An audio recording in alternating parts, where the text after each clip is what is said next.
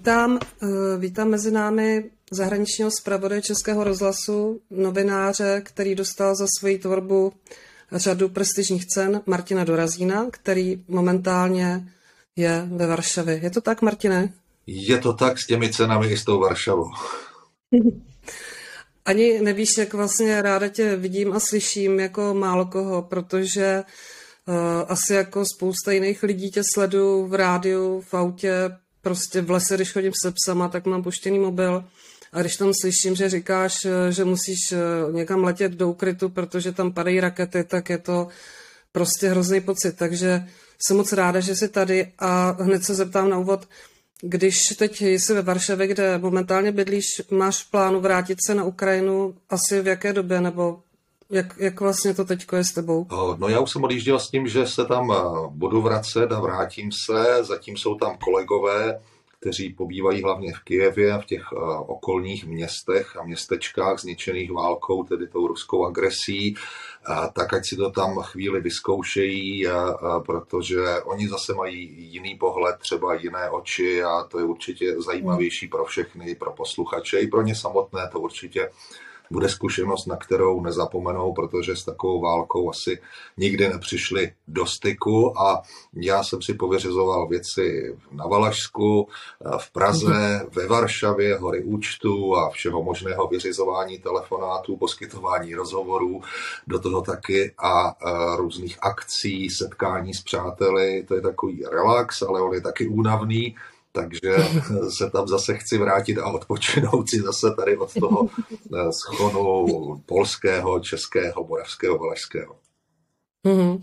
Když to říkáš, tak vlastně uh, to je zajímavý pro mě, že uh, ty jsi z Valašska, Marek Volner z Valašska, já jsem taky z Valašska, jsme vlastně stejně narozený ze stejného prostředí. Marek se přistěhoval. Marek se přestěhoval, ano.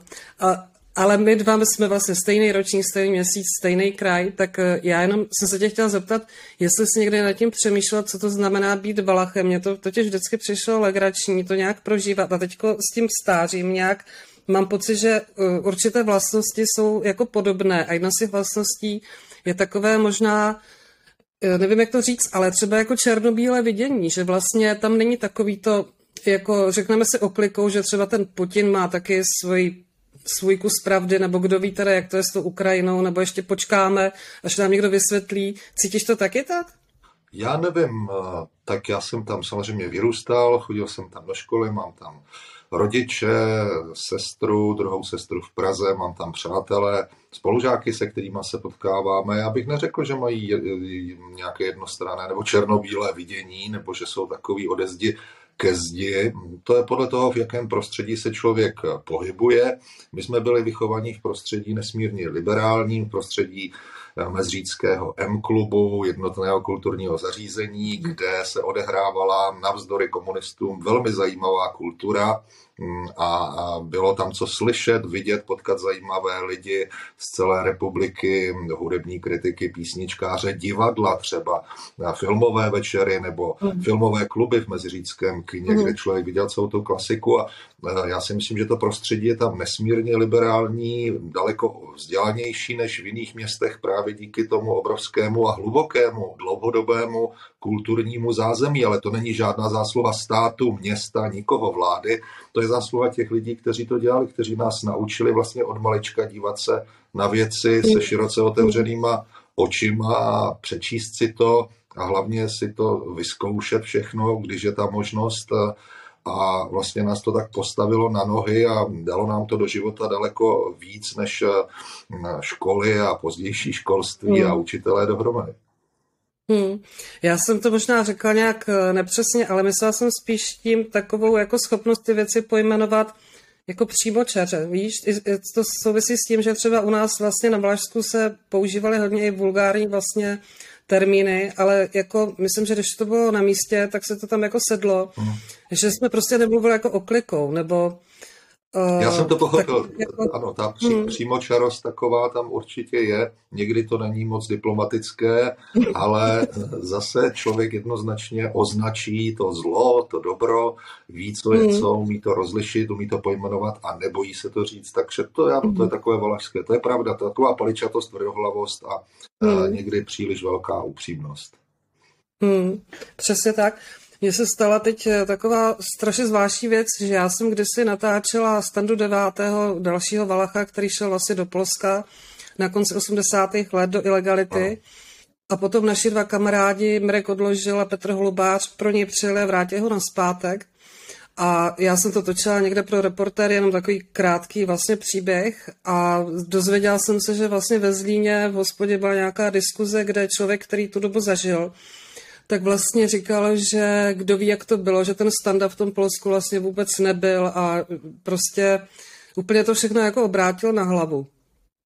A shodou okolností ti dva kluci, co pro ní jeli, už jsou mrtví. A nějaký náš společný kamarád říkal, no ale máš to v tom archivu v české televizi, tak se můžeš podívat vlastně, že je to pravda. A já jsem se teď na to vzpomněla, když se vlastně uh, ukazují ty strašné zvěrstva, co se dějou na Ukrajině, v Buči, prostě v Boroděnce, v Mariupolu, že vlastně časem tyhle ty třeba tvé reportáže budou taky jako svědectvím o tom, co se stalo, když vlastně lidi budou říkat, oni už to teď říkají, že jo, třeba Václav Klaus, to spochybňovala spousta dalších lidí. A kdo je Václav Klaus? to je takový jeden marginální tady český politik, který nestojí Já už tam dlouho nežiju v tom prostředí a některá jména už zapomínám, možná je to dobře. To máš velké štěstí, no. Tak eh, jenom, že vlastně eh, člověk tak na to kouká a říká si, eh, strašně bych si přál, aby to došlo do Hágu, aby ty zločinci byly potrestaní, ale prostě víme, jako, že to není možné, ale třeba aspoň nějací potrestaní budou. A právě ty reportáže, že vlastně jsou jedna z věcí, ty jako nezmizí, že jo? ty budou pořád v tom archivu a každý se vždycky může jako poslechnout, že to je vlastně strašně užitečná práce, nejenom co se týká jako přenášení současných informací, ale i vlastně pro tu budoucnost. No a my jsme vlastně tam odjeli už v lednu. Já jsem vlastně tu Ukrajinu sleduju průběžně od, já nevím, začátku e, minulého desetiletí a všechny ty Majdany, revoluce, jsem s nimi prodělal začátek války, obsazení Krymu, vyhlášení těch separatistických, teroristických republik. Byl jsem tam dlouhou dobu, jsem tam opravdu strávil v Doněcku, v Luhansku s těmi separatisty, takže hmm. člověk hmm. ví, o čem mluví. To nebylo na dva dny, to bylo na několik měsíců než hmm. pak už se tam nedalo žít. Ale proč to říkám? Protože hmm. člověk má to srovnání, má, to, má ty fotky, má ty záznamy, zvukové rozhovory, reportáže a teď jsme udělali vlastně něco podobného, aby nedošlo k žádnému omylu, že tedy ty Ukrajinci, že jsme neviděli, jak se ti Ukrajinci zlí nacisti připravují sfanatizovaní hmm. židofašisti, nebo jak je rusové nazývají, hmm. takovými zvláštními hmm. Mm, přídavnými jmény, takže jsme tam jeli už předtím na východ speciálně, ani jsme se nezastavovali s kolegyní fotografkou Jivou Zímovou v Kijevě, ale rovnou do Charkova hmm. podél celé té hmm. válečné linie od roku 2014, to je od toho začátku války v Donbasu a mluvili jsme se spoustou lidí, máme tam známé, teď nové známé, staré známé, právě z toho hmm. roku ještě 2014 a měli jsme jednak toto srovnání e, s tím, co se tam dělo, co se tam děje, kdo na koho útočí, viděli jsme, jak je kdo používá zbraně, jak, kdo, jak je kdo připravený a jsme svědci toho, že Ukrajina rozhodně žádné, žádnou ofenzívu vůči Rusku nechystala, protože to by byla úplně asi jinak připravená, takže to jsou jenom hmm. ruské bláboly, výmysly, lži cílené hmm. dezinformace na světovou i domácí veřejnost, že tedy jako by se Ukrajinci chystali k nějakému ohrožení Ruska a Rusko mělo právo morální tedy proti hmm. ním zakročit. Hmm. Tak to samozřejmě hmm. nebylo. Žádný z Ukrajinců, hmm. ani ti radikálové, kteří tam samozřejmě také jsou, neměli v úmyslu napadnout nějakou ruskou oblast, ale oni chtějí hmm. osvobodit svoje území. A to je i Krym, a to je i Donbas. A na to mají svaté právo. Oni tu válku vedou. Samozřejmě tam jsou oběti civilistů i v Doněcku, v Luhansku, v těch separatistických útvarech to je v každé válce. Není to ale systematické, není cílem, není hmm. vyhladit uh, civilní obyvatelstvo těchto separatistických republik, ale vrátit to území tam, kam patří, tedy pod izraelskou kontrolu, do těch hranic, které uznávalo i Rusko a zaručilo se je chránit, respektovat v budapešském hmm. memorandu a porušilo hmm. jako všechno, porušilo i toto. Hmm.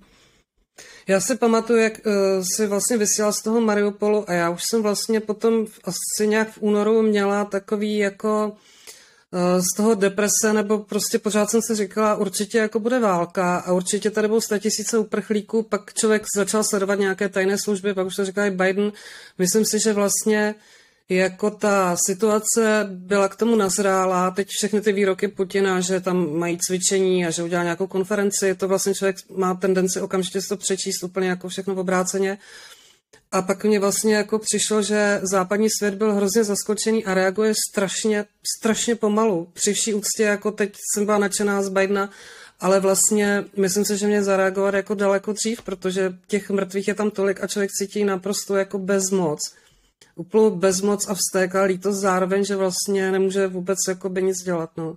Ono je to tak, že ten západ je zranitelnější, protože jsou to demokracie a on musí se hmm. vždycky politici a dělají to, ohlížejí se na domácí veřejné mínění a to je brzdí v tom hmm. radikalismu i v té podpoře hmm. rychlé Ukrajiny, ale já si myslím, že za dva měsíce, teď začíná třetí měsíc války, ruské agrese, že se Západ v podstatě hodně sjednotil, takový ty váhající se nechali přesvědčit, myslím tím Francii, tam byly prezidentské volby, nesmírně složitá situace, jak nenahrát těm extrémním silám a přitom ty volby vyhrát a e, zachovat si zachovat si jakousi normální politickou kulturu toho levého nebo pravého středu, takovou tu, co je mhm. běžná v mhm. zavedených demokraciích. I ty jsou samozřejmě ohroženy, jak víme, to nebezpečí je velké, že tam mhm. přijdou. A proto ti politici se na tom, to je věc, na kterou se Putin vůbec ohlížet nemusí, protože samovládce, diktátor, ještě psychopatický, Prostě ty rozhodnutí dělá rychle. V tom má před námi náskok. Ale my máme daleko lepší zbraně, máme, uh-huh. máme vůli teď víceméně uh-huh. společnou, můžeme riskovat dlouhodobý konflikt, protože na to máme finance, jsme daleko silnější vojensky hospodářsky než Rusko, a taky Ukrajin, máme Ukrajince, kteří brání Evropu a kteří jsou odhodlaní hmm. ve své většině tu svoji zemi ubránit. To je asi nejdůležitější. A ty jsi měl možnost přece v životě několikrát Putina zažít. Jak on na tebe působil jako člověk? Nesmírně podivně, jako rozpolcená osobnost, jako schizofrenik, který eh, někdy má takové ty stavy, nebo maniodepresivní spíš člověk, který mm. má takové mhm. stavy, kdy eh, působí eh, vitálně, potom působí sklesle, potom mm. začíná vyhrožovat. Já už znám mm. jeho mimiku docela, vím, že když on se mm. takhle někam zadívá, nedívá se tomu člověkovi ani sálu do očí, tak vymýšlí mm. nějakou hovadinu, která bude nebezpečná mm. a vymýšlí lež. On je člověk z prostředí eh, KGB, to všichni víme, ale jací ti lidé jsou vlastně. Mm. Jsou si mm. velmi podobní. Oni si jedno myslí, druhé dělají a třetí mm. říkají. Takže v tom mm. jsou nesmírně zákeřní a málo kdo o tom ví. I, I takto ten člověk samozřejmě působil jako naprostý odchovanec Lubjanky, tedy KGB, mm. následovník mm. Felixe Dzeržinského a celé té krvavé, té nejhrůznější mm. tradice v dějinách mm. lidstva, rozhodně nejdelší, mm. delší než nacistické Německo, mm. že právě on je nositelem těchto tradic a že s nimi souzní nějak vnitřně, že, mm. že je považuje za správné. To je můj dojem z hmm. tohoto člověka, který je eh, jako každý maniak, je inteligentní. On to není hloupý člověk, který by nečetl, nesledoval, hmm. nevěděl, co se ve světě děje, eh, ale on si tam si ten obraz sám pokřiví a pak tomu začne věřit, jako každý hmm. psychopat. Hmm. A on vyrůstal v prostředí takové spíš chudiny, že byl takový jako dítě ulice, eh, měl nějaký komplikovaný vztah s otcem, pokud se nepletu.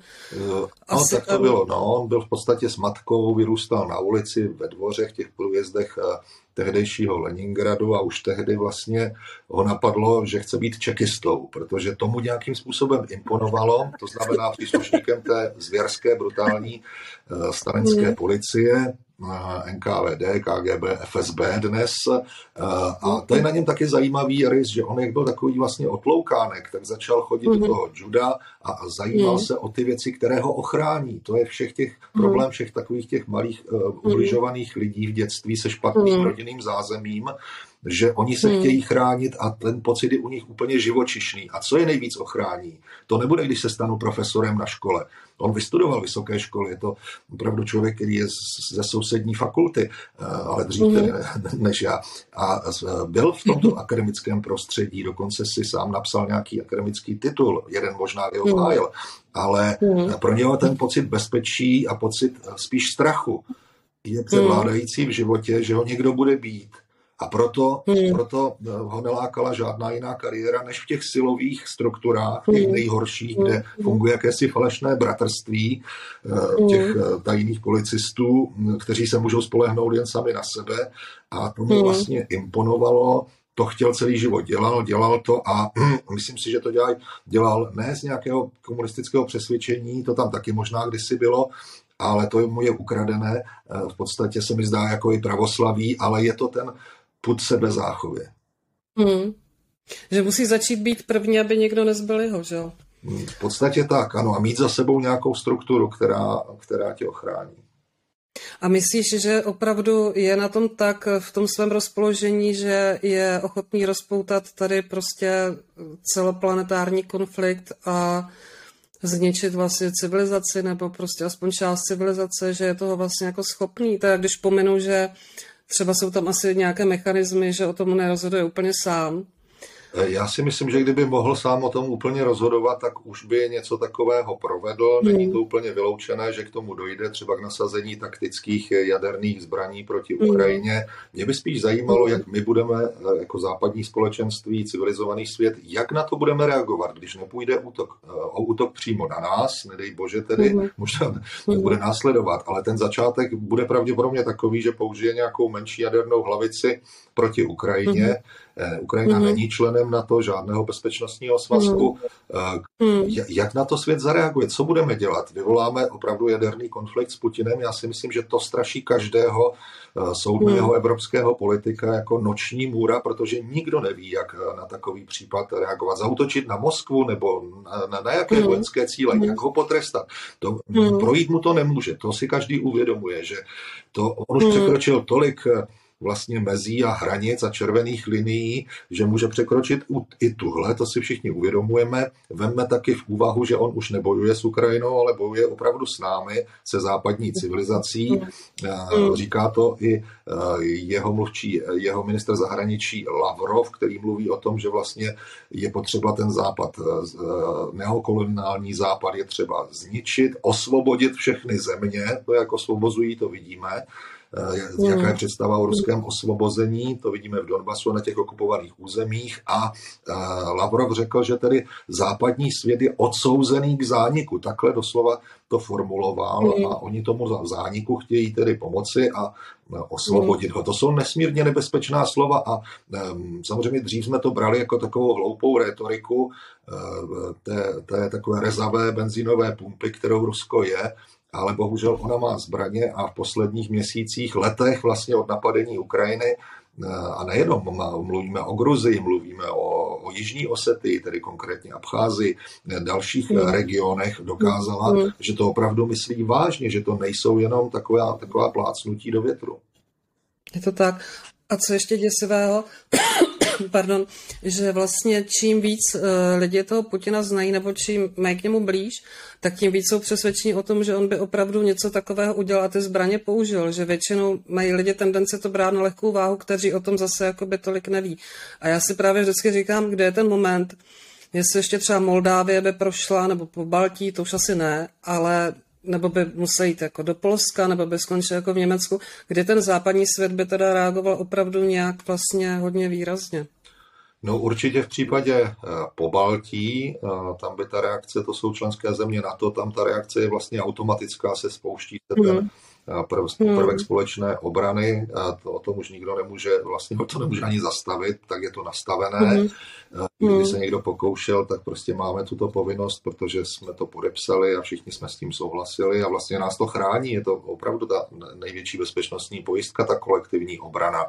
Takže tam bude opravdu moment třetí světové války. No. My, my o ní mluvíme jako o hrozbě, Rusové už o ní mluví jako reálné možnosti. My, my si pořád myslíme, že ještě ne, že ještě pořád jde jenom o ty boje na Ukrajině, ale když vidíme, že se přelévají pomalu do Moldavska, že se přelévají zpátky do Ruska, ty odvetné akce zcela pochopitelné z ukrajinské strany, tak si myslím, že pokud se ta situace bude zhoršovat a Putin bude ztrácet půdu pod nohama a podporu veřejného mínění, obraz silného vůdce po těch porážkách mm. bude oslabený, tak hmm. je ochoten sáhnout i k těm nejhorším prostředkům, aby možná ani, ani hmm. ne, aby se zachránil, jak oni říkali, no, hmm.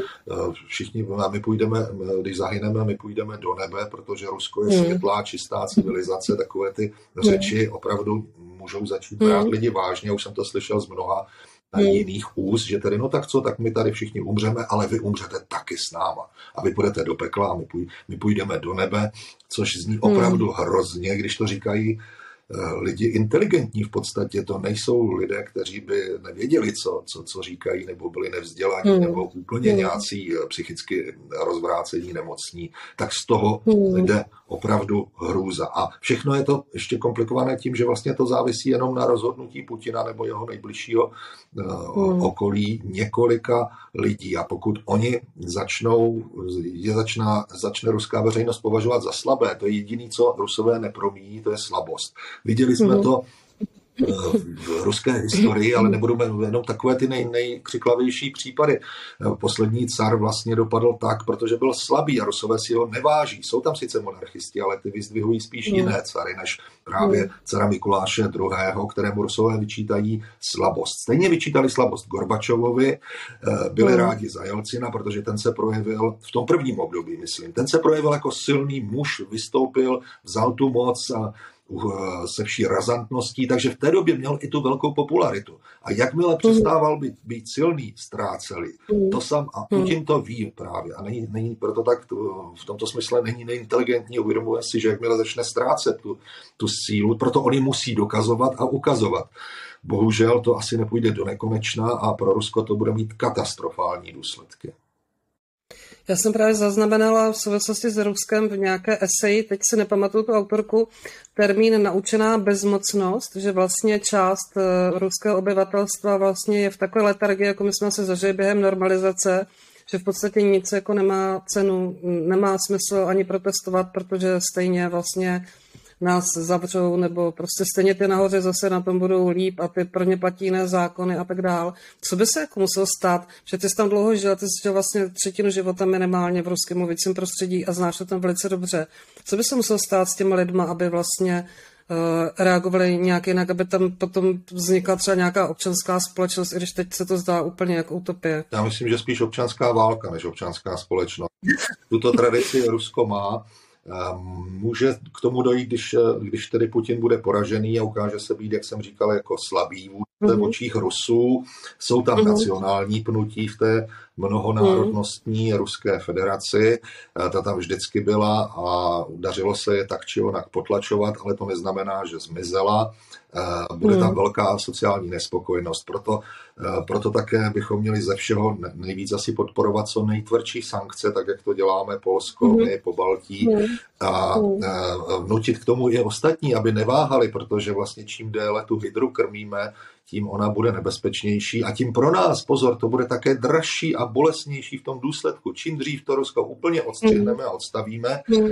Tak eh, to tam dojde k vnitřním změnám, protože samozřejmě blížší košile než kabát, když člověk nebude mít moc co jíst, tak té národní mm. hrdosti, píchy a lásky k Putinovi se nenají, vzniknou tam tyto tlaky, to je potřeba samozřejmě podporovat, s tím, že je také zároveň potřeba uvažovat o tom, co s tím eh, Ruskem bude potom, aby ten chaos nebyl ještě horší tedy než, než to, co máme dnes, což už se zdá, že snad ani ale horší být nemůže. Mm, ale mm. zároveň e, jsou síly v zahraničí, exilové ruské politické síly, e, připravené, e, nevím, do jaké míry by měly podporu ruské společnosti, ale e, zkrátka ta, ta situace se bude muset řešit, protože s koncem Putina pomine i jeho režim a vždycky to tam mhm. jde v těch vlnách, že potom přijde eh, politik, vládce, který je trochu jiný a snaží se to spíš dát do pořádku, mhm. než mhm. zase upadne v nebylost lidu a lid si zvolí nějakého tyrana. Ale ty si máš přece osobní zkušenost, že když jsi studoval v Rusku, tak jsi studoval s lidmi, kteří třeba tvoří eh, nějakou elitu, nebo jsou to intelektuálové. A spousta těch lidí určitě dneska vlastně říká, že ten Putin má pravdu, nebo prostě podléhejte propagandě. Nám to přijde tady vlastně úplně jako neuvěřitelné, ale ono to tak jako je, že jo?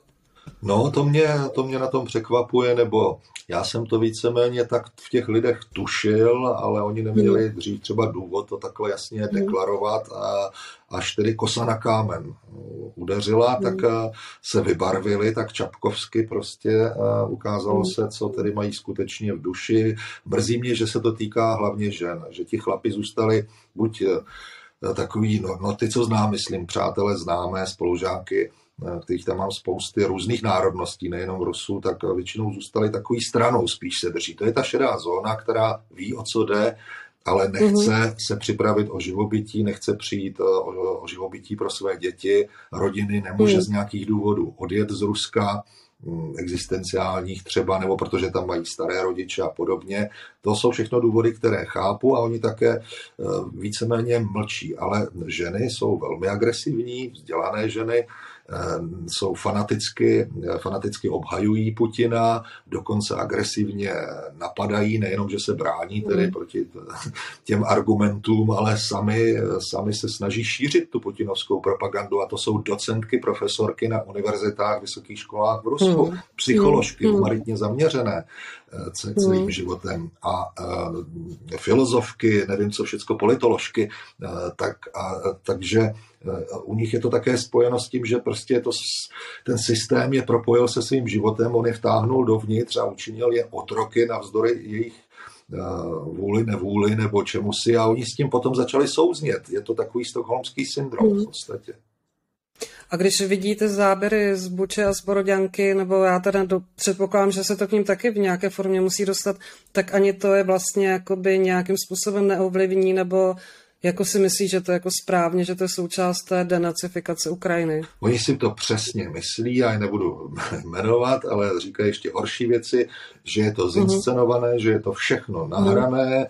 že to nic z toho uh-huh. není pravda a že uh-huh. je to informační boj západu proti Rusku a podobné, podobné nesmysly. A když jim říkám, podívejte se dobře, jednu scénu lze natočit, nahrát, najmout nějaké herce, něco takhle jako provést a potom to šířit, ale e, nemůžete si vymyslet úplně všechno a nemůžete popírat mm. hlavně to, co já jsem viděl. Vy nemůžete říkat, mm. že já jsem to neviděl, nebo že jsem to tam nějakým způsobem inscenoval. Mm. Na to je logické, mm. že člověk sebou nevozí televizní štáb po celé Ukrajině a netočí tyhle ty věci, i kdyby třeba by to tak jako mělo být v té jejich představě, tak oni si neuvědomí, že říkají absolutní nesmysly. To by se tam museli pohybovat stovky televizních štábů, výpravných, točit ty výpravné scény ve zničených kulisách jakéhosi Mariupolu, eh, čeho si Bůh ví kde v Charkově, eh, v těch východních mm. městech, městečkách, Slaviansku, mm. Kramatorsku. Vždyť mm. oni opravdu jsou v tomhle úplně šílení, že si neuvědomují, mm. že vlastně říkají takové hlouposti. A ještě jim věří. Mm. Já když jsem se dívala právě na záběry z Buče ještě předtím, než tam vstoupili ti okupanti, tak eh, na mě to působilo takovým dojmem, že to je vlastně taková harmonická, že to je harmonické místo, kde prostě lidi jezdí nakle do parku, zřejmě ti lidi asi mají peníze, nebo že tam spokojený život a že vlastně ten takový strašný útok vůči ním, že to je nějaká forma závisti. A pak mi to vlastně potvrdí Ukrajince, s kterými jsem mluvila, jakože vlastně, když nám se vede špatně, tak prostě vám se taky bude vést špatně, jo, že vlastně uh, tam je nějak, uh, já nevím, jak to mám popsat, prostě nenávist vůči lidem, kteří mají jako lepší život. Je to tak? No je to tak, uvědomme si, Eh, třeba podívejme se na seznam těch mrtvých padlých ruských vojáků, kteří, který oficiálně Rusko přiznalo. Oni tam připsali k tomu, bohužel jak jsou Rusové hloupí, tak prozrazují spoustu věcí touto svou hloupostí. Oni jsou drsní, tvrdí, nebezpeční, ale zároveň jsou eh, nesmírně hloupí, protože dokážou na sebe prozradit takové věci, že by to ani rozvědka nezjistila. Oni k těm přiznaným obětem připsali, odkud pocházejí. A jsou to všechno daleké, je to buď Severní Kavkaz, nebo jsou to dálné oblasti Ruska, Sibiře, Buriacko, mm-hmm. Republika. Tuva a, a dá se předpokládat, že tedy pokud jsou, nikdo není z Moskvy ani z Petrohradu mezi oběťmi, dá mm-hmm. se předpokládat, že ani mezi vojáky nejsou lidi z Petrohradu a z Moskvy. Rusko, mm-hmm. Šojgu s Putinem se, se je bojí nasadit, protože ti lidé jsou uh, pro něj takovým nebezpečným prvkem, on jim nevěří těm lidem z Petrohradu. Tam je velké protestní hnutí, umlčené, ale pořád je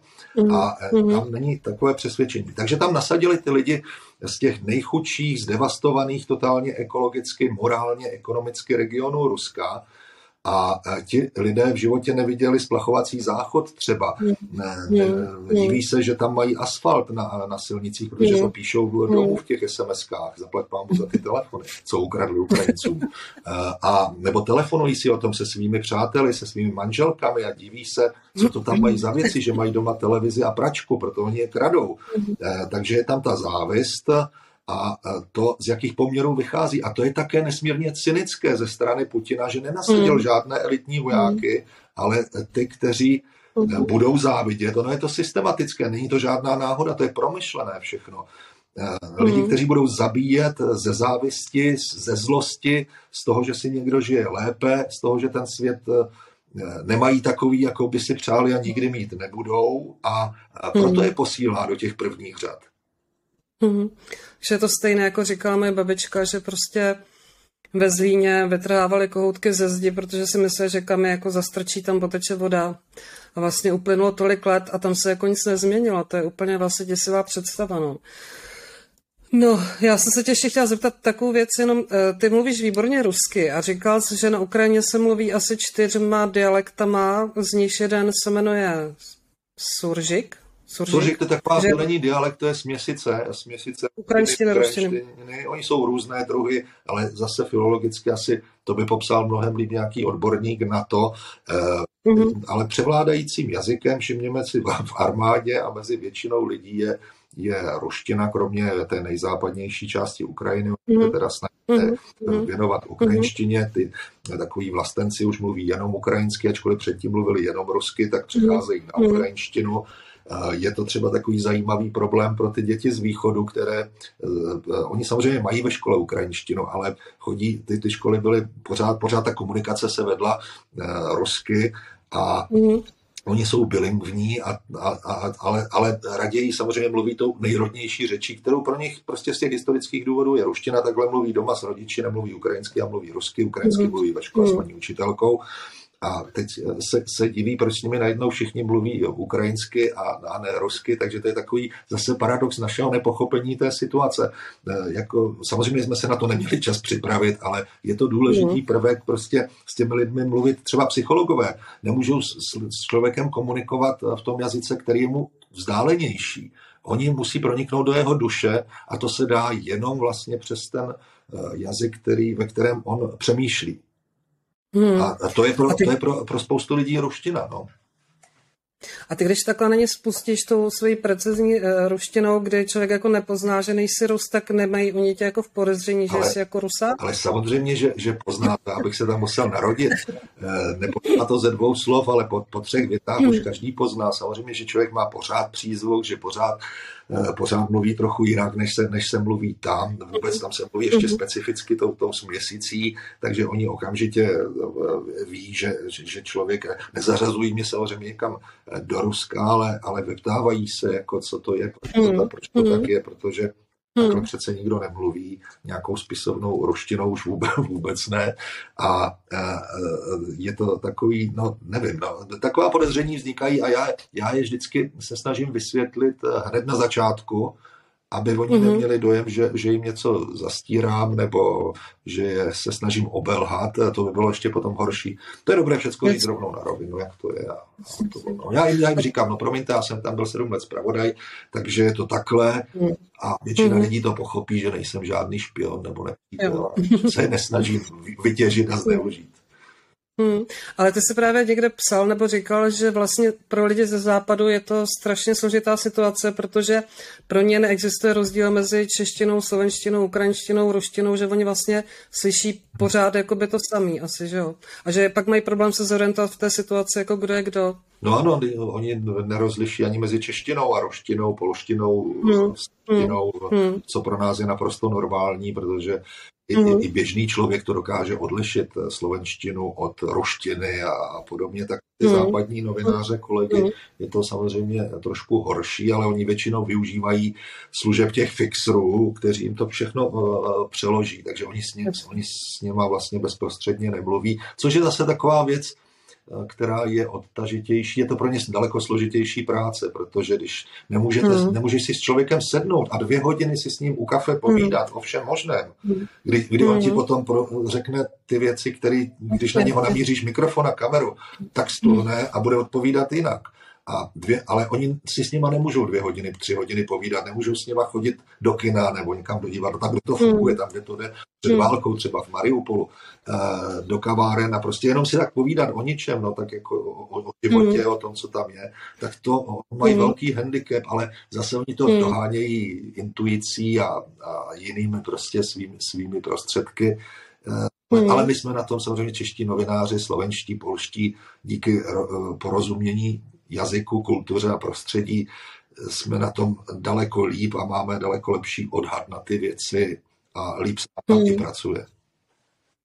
Ale já si myslím, že to je taková tvoje specifická vlastnost, že tam máš ty emoce, které vlastně lidi oslovují. Protože já jsem teďka byla na nějakém večírku a bavili jsme se samozřejmě o Ukrajině a pak eh, přišla řeč vlastně na ty zpravodaj a na tebe a lidi právě říkají, no to je velký frajer, jako ten je skvělý prostě a tohle. Já si říkám, jo, toho, to, toho já znám. Toho já dobře znám. Ale že vlastně já se třeba pamatuju tvoji reportáž s těma holčičkama, co utíkali teďka nevím, jestli z Kieva, jak eh, vlastně říkali, že jezdili na koni a učili se angličtinu. A teď vlastně člověk úplně je vtažený do té situace, že vlastně cítí ty emoce, ten strach těch rodičů a že vlastně si uvědomí i takový ten, co si myslí, že ty uprchlíci, to jsou ty chudáci s těmi egalitkama, že vlastně to byli úplně normální lidi jako my. Prostě ty tak, děti taky chodili do nějakých škol, do nějakých kroužků, ta rodina žila úplně normálně a najednou se odsunuli někde v krytu. A to právě třeba ty tam máš v těch reportážích, že to trvá čtyři minuty jenom, ale ta emoce vlastně jako je přenositelná. A to si myslím, že ty lidi se zapamatují daleko víc, než eh, v nějaký tamhle, kolik lidí umřelo nebo kolik lidí bylo zraněných. Víš, jako že vlastně ty emoce tam hrajou velkou roli. Já si myslím, že to působí v rádiu, v televizi. Dost těžkou práci mají kolegové jako Petra Procházková v těch tištěných médiích, ale ona to zase bravurně umí přenést ty emoce hmm, na papír. My to máme v tomhle hmm. trošku jednodušší, ale hmm. zase eh, tam je nebezpečná ta hranice toho citového vydírání, kdy už hmm. Eh, je to vlastně hra s těmi city. A to je, to je strašně těžké se, se, tomu, se tomu bránit, eh, a, nebo jak to vlastně zpracovat, aby to tak nevyp, aby to nevypadalo opravdu jako, jako obchod s city, s cizím utrpením, hmm. aby to vyznělo pravdivě a. a zároveň, a, no asi člověk se do toho musí taky ponořit. Já si vždycky, eh, pro mě to je jednodušší eh, asi tu hranici už někde nacházet po těch konfliktech, eh, spousty, co jsem viděl, ale tady je to o to horší pro toho novináře, pro mě, že jo, nebo přesně jak jsi to pomenovala, protože to jsou lidi, kteří žili úplně stejně jako my, nebo plus minus stejně, hmm. vypadají jako my, chovají se jako my, chodí do stejných kroužků ty děti, chodí hmm. do klavíru, na koně jako moje sestřední, jako moje neteře, mají toho spousty tančit, gymnastiku, akrobatiku, hmm. angličtinu, francouzštinu, němčinu. To, a to nebyla žádná super bohatá rodina, to jsou takové normální průměrné střední rodiny a v tom jsou nám strašně podobní. A o to je to horší, protože si představíš hmm. sám sebe na jejich místě a těžko si představíš sám sebe na místě Palestince eh, nebo Izraelce nebo eh, Araba v severní Africe, to je přece jenom kultura nám vzdálená a jinak, jinak fungující, ale tady to přesně vidíš a mm-hmm. proto také asi i na nás, na všechny to působí úplně jinak než eh, konflikty vzdálenější, hmm. které můžou být horší, hmm. daleko Rwanda, nevím, že jo, opravdu obrovské Sýrie, obrovské genocidy, hmm. spalování hmm. lidí zaživa ve velkém měřítku, eh, Alepo a všechno tohleto. Ale eh, je to jiná společnost a člověk to opravdu hm, já nevím, není to dobře špatně, ale člověk to každý vnímá, vnímá jako vzdálenější věc. Hmm. A tady to je nám prostě, jako by se to dělo v sousedním domě. Mm, mm.